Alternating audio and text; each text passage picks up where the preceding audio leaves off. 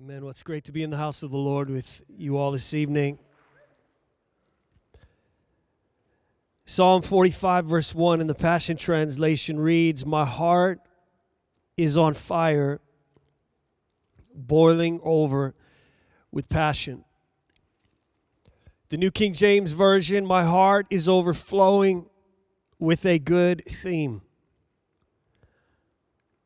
The message reads, My heart bursts its banks. Passion, that which we are passionate for, the things we are passionate about, that which is our passion. Passion consumes. Passion not only consumes, passion controls. Passion fuels us, and passion moves us. I want to ask tonight what is it we are passionate about? What is it we are passionate for? We could ask, who is it we are passionate about? Who is it we are passionate for? What passion, what desire, what hunger, what craving, what appetite is stirring and has been stirred within us? What passion is overflowing, boiling over, bursting the banks? I love how that text reads, the Passion Translation My heart is on fire, boiling over with passion. Point number one tonight Stir it up. We know that the Lord comes to stir it up as we call on Him and as we welcome Him. As we cry out for a roaring passion to rise within us, the Lord is so faithful. Job 33, verse 4 reads, It is the Spirit of God that made me, which has stirred me up, and the breath of the Almighty that gives me life, which inspires me. How many are thankful tonight that when we call on the Lord, He's so faithful to come? To stir up that passion once again in our hearts. But it doesn't all rest on the Lord. We too have a responsibility to stir it up. Jude 20 reads, But you, beloved, build yourselves up, founded on your most holy faith. Make progress, rise like an edifice higher and higher. Is that the condition of your walk with the Lord tonight? The condition of your life? 2 Timothy 1, verse 6 Therefore, I remind you to stir up the gift of God which is in you through the laying on of my hands. So the Lord comes to stir it up inside of us, but we have a serious responsibility to stir it up, don't we? That's what the Word tells us. And we also stir each other up.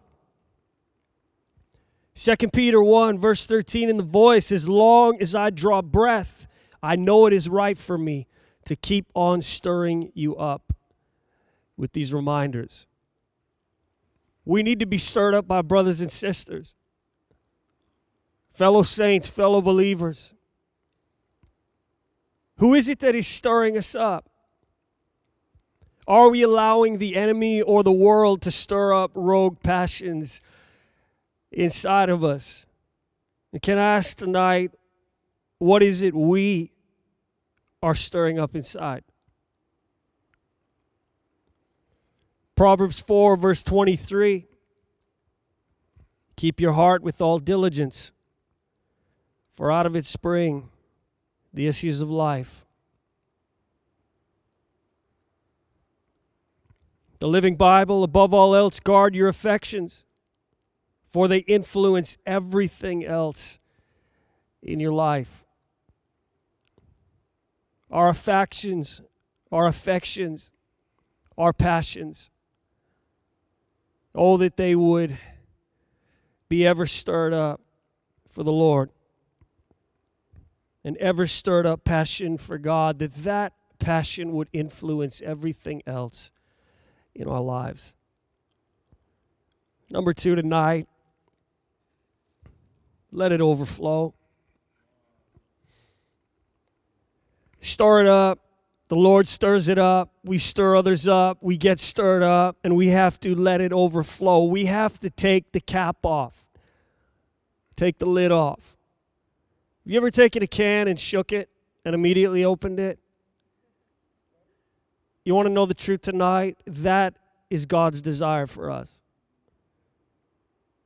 That's His desire. Not just overflowing, but gushing. John 7 verses 37 to 38 on the last day the great day of the feast jesus stood and cried out saying if anyone thirsts let him come to me and drink. He who believes in me as the scripture has said out of his heart will flow rivers of living water. The message reads jesus took his stand and he cried out if anyone thirsts let him come to me and drink Rivers of living water will brim and spill out of the depths of anyone who believes in me this way, just as Scripture says. Our lives were meant to overflow.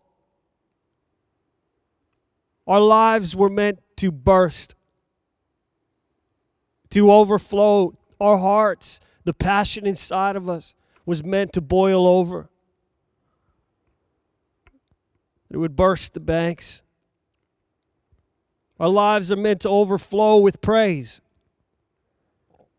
to overflow with joy, to overflow with goodness and kindness and meekness, to overflow with the fruit of the Spirit, to overflow with the power and unction and utterance of the Spirit, to overflow with holiness. Our lives are meant to overflow with fervor and zeal and devotion, to overflow with desperate love for Jesus, boiling over, no cap on it. God wants to take the stagnant and deliver to them a holy disruption. That's his heart. He wants to take the stagnant person and deliver to them a holy disruption.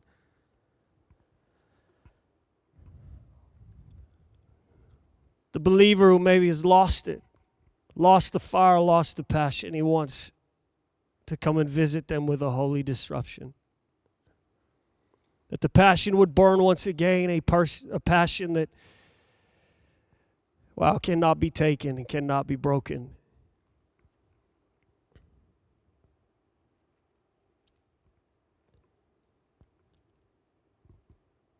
What does the cap represent? Or who does the cap represent? Is there anything tonight preventing overflow in your life, in my life, in our lives?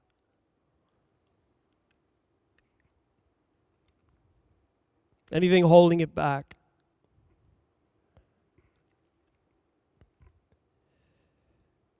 Are we giving generously to the Lord? As we give generously to the Lord, overflow results. Luke 6, verse 38 Give generously, and generous gifts will be given back to you, shaken down to make room for more. Abundant gifts will pour out upon you in such an overflowing measure that it will run over the top. Your measurement of generosity becomes the measurement of your return. And I feel tonight just to say that maybe that's it that we need to become more generous with the Lord.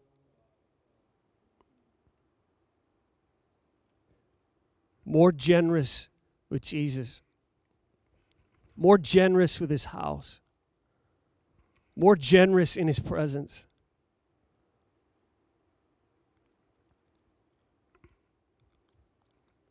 Give generously, and we receive generously. So abundant, this overflowing measure runs over the top, the scripture says. And we know that this not only affects our lives, but it affects those we love, those we know, and those we come in contact with. It's so refreshing when you run into a believer whose heart is boiling over with passion for Jesus.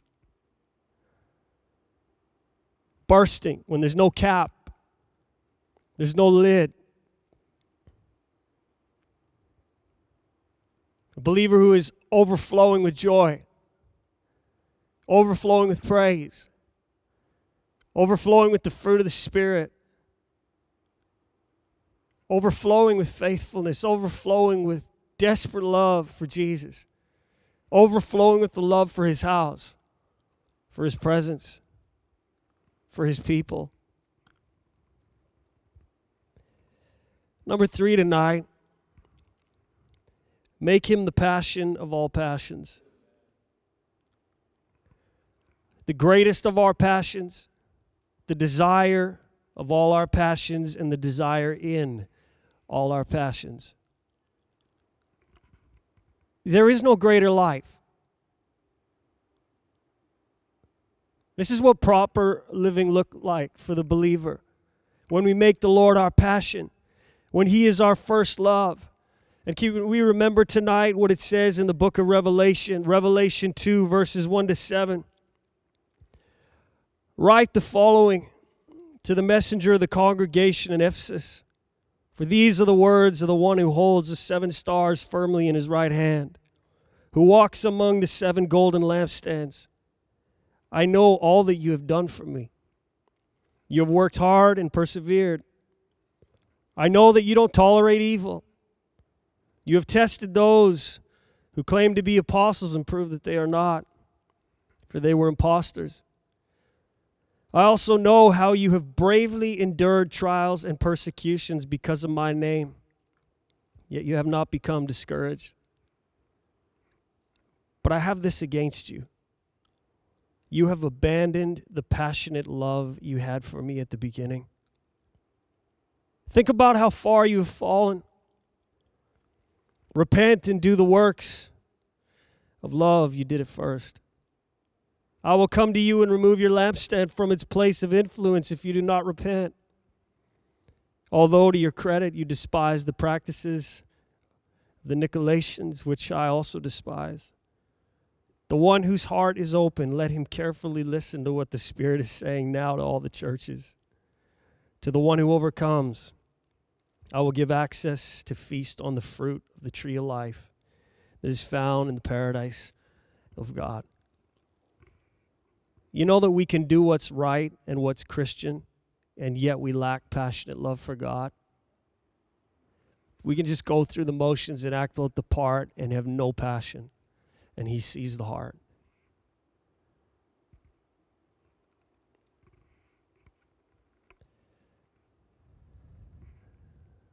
Verse 4 But I have this against you, you have abandoned the passionate love you had for me at the beginning.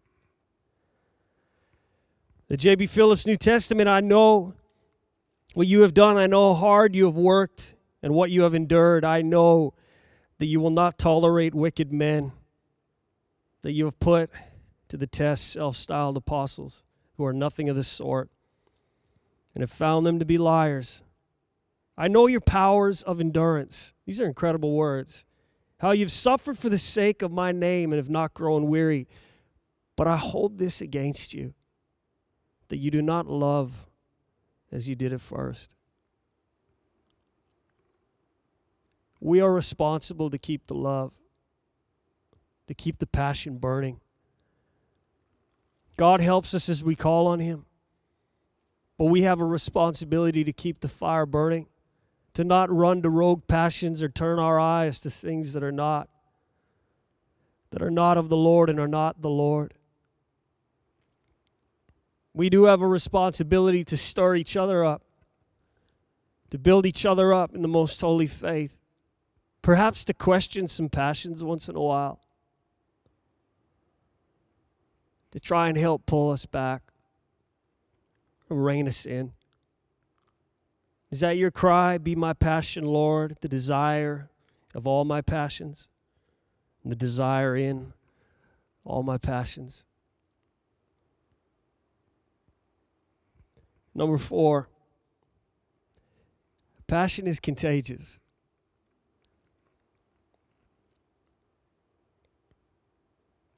Passion is contagious. Share these words with you. The time of ignoring and turning our back on our responsibility and supreme biblical calling to communicate faith, love, forgiveness, purity, generosity, and a passionate heart for God and His house to our children and loved ones must come to an end without arrogance or pretension, but rather by possessing an inner and acute spiritual sense of dependence on God.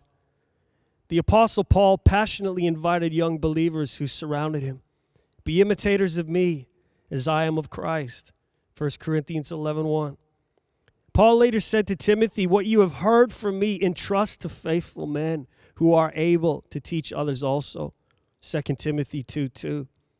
When we realize and come to grips with the significance of our lives, the immeasurable possibility of influence that we all carry in us, a cry rises from the depth of our souls toward our God. O oh Lord, increase our faith. Dear reader, let me say it to you this way every one of us is to be contagious. Let me ask you this question What do your values, passions, and priorities communicate to those who are watching you walk and talk in your everyday life? Let me ask you straight up if I hang around with you, learn from you, and imitate you, what will I catch? You know as well as I do that some men's and women's faith, love, joy, and passion is communicative. To be near them does us good. It inspires us, it heals us, and reconciles us with the human race. We love being around them and thank God for their faith that produces hope and propels us toward new heights and desires, commitments, and possibilities in God. Listen, it's so true that your passion is contagious. Your passion can stir up the passion of God in others. Your worship can stir up the passion of God in others. Your prayer, your church attendance, your zeal for the house of God. It's a beautiful thing to see a person that is passionate. It's a beautiful thing to experience the overflow, to witness the overflow. A person that is ardent and zealous and enthusiastic. How could you not be zealous and ardent and enthusiastic when it comes to the Lord and when it comes to His kingdom and when it comes to His house and when it comes to His presence? If you are not passionate about these things, perhaps you have fallen Perhaps you need to repent and do the first works of love.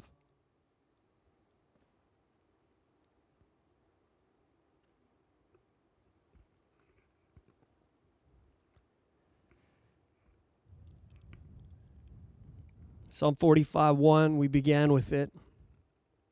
My heart is on fire, boiling over with passion. Bubbling up within me are these beautiful lyrics as a lovely poem to be sung for a king, the king. Like a river bursting its banks, I'm overflowing with words spilling out into this sacred story. Luke chapter 4, Luke chapter 24, verse 32 in the New King James Version, and they said to one another, Did not our heart burn within us while he talked with us on the road and while he opened the scriptures to us? This is speaking of Jesus.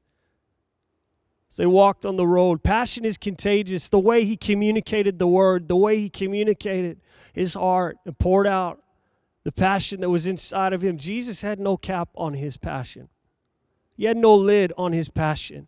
It didn't matter the environment, it didn't matter the circumstance, it didn't matter if it was raining outside or if it was sunny outside, if it was warm outside or it was cold outside.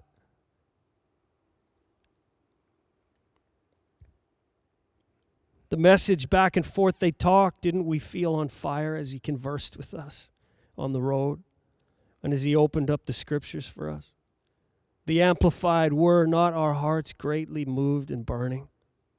The NCV, it felt like a fire burning in us. the Passion Translation, didn't our hearts burn with the flames of holy passion while we walked beside him? He unveiled for us such profound revelation. Passion is contagious. Every one of us is to be contagious. I'd like to say this tonight passion can be contagious in a negative way also. There are some that are following you and looking to you, looking to us as individuals. They're watching our life, they're hanging out with us, they're having conversations with us, they're doing life with us, they're coming to us with questions, they're looking to us for answers, they're watching how we're walking in this life. They're watching what we're putting our hand to, the steps we're taking, the things we're giving ourselves to, the things we're filling our schedules with. They're watching us. Passion is contagious. So let me ask this question What do your values, passions, and priorities communicate to those who are watching you walk and talk in your everyday life. Whether you like it or not, you're being watched. Every single one of us. What are we communicating? You know that you can say one thing, but it doesn't mean that's the reality of your walk. You can tell people the right thing, but they can see right through it how you walk, how you live. Have you ever met a Christian that says church attendance is important but doesn't attend church? I have.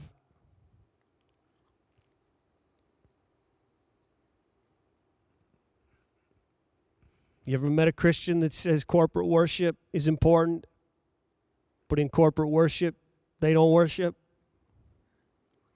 They say prayer is important, but they don't pray. They say holiness is important, and yet they dabble in things they shouldn't. They say we have to be careful what goes in the eye gate, but yet they set things in front of their eyes that they shouldn't. They say it's important what they let in their ears, and yet they listen to whatever they want to listen to. You ever met people like that? Hold yourself above reproach.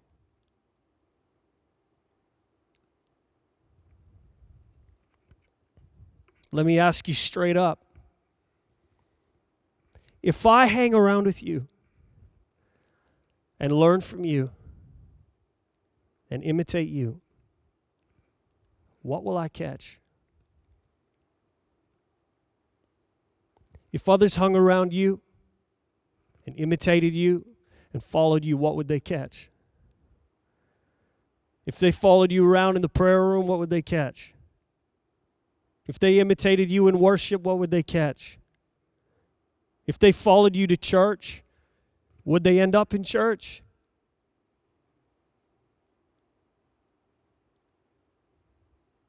Some have fallen. I know those that have let some things slide in their life, made excuses for it, deemed it unimportant. Does it really matter? It matters more than you think.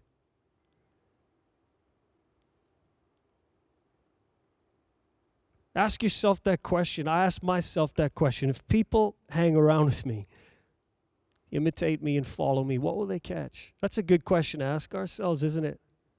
Take stock of your life right now. If people came and watched the shows I watch when I turn on the TV, would that be appropriate? People listen to the music I listen to, would it be all right? If people read the things I read, would that be okay? If people entertain the conversations I entertain, would that be holy? If they followed my pattern, I already said it, church attendance, would it be healthy? These are good questions to ask ourselves. Because the Lord is endeavoring to use us to reach others. You can have the worship team return tonight. Let it be said of us, as was read in the quote to be near them does us good, inspires us, heals us, and reconciles us with the human race. We love being around them and thank God for their faith that produces hope and propels us toward new heights of desires, commitments, and possibilities in God. We may be here tonight and we may need to put off some unholy passions.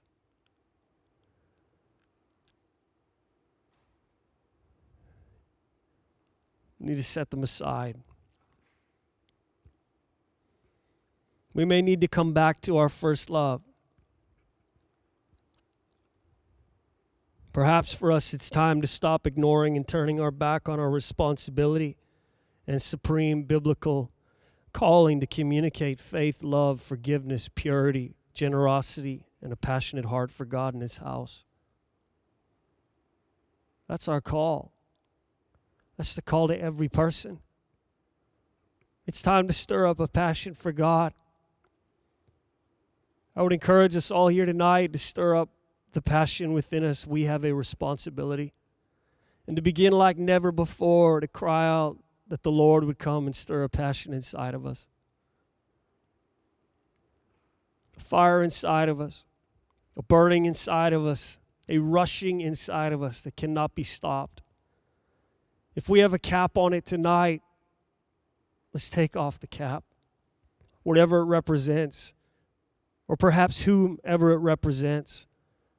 We know how even relationships can hinder passion for God. It's true. Not only relationships, dating relationships, friend relationships can hinder passion for God. The pressure we feel. And so we let go. We put the cap on. Let's be like Jesus no matter the environment, no matter the season. Let's be boiling over with the passion for God. That those that walk with us and hang out with us and imitate us, that their hearts would burn that they'd catch what we what we have. And their lives would be changed forever. And that they too would rise with a holy burning passion that cannot be stopped. Amen. Let's stand tonight. And sing out this chorus. Just take a few moments in his presence as we close. If the holy spirit has been working on your heart knocking on your heart tonight.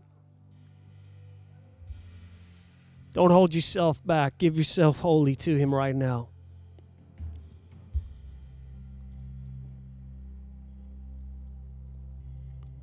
Open up your life and invite the Lord. Just say, Jesus, come and show me. Spirit, come and show me. Come and show me if things aren't as they should be. Come and set them right, Lord. Help me to set them right, Lord. Thank you, Jesus. Thank you, Lord.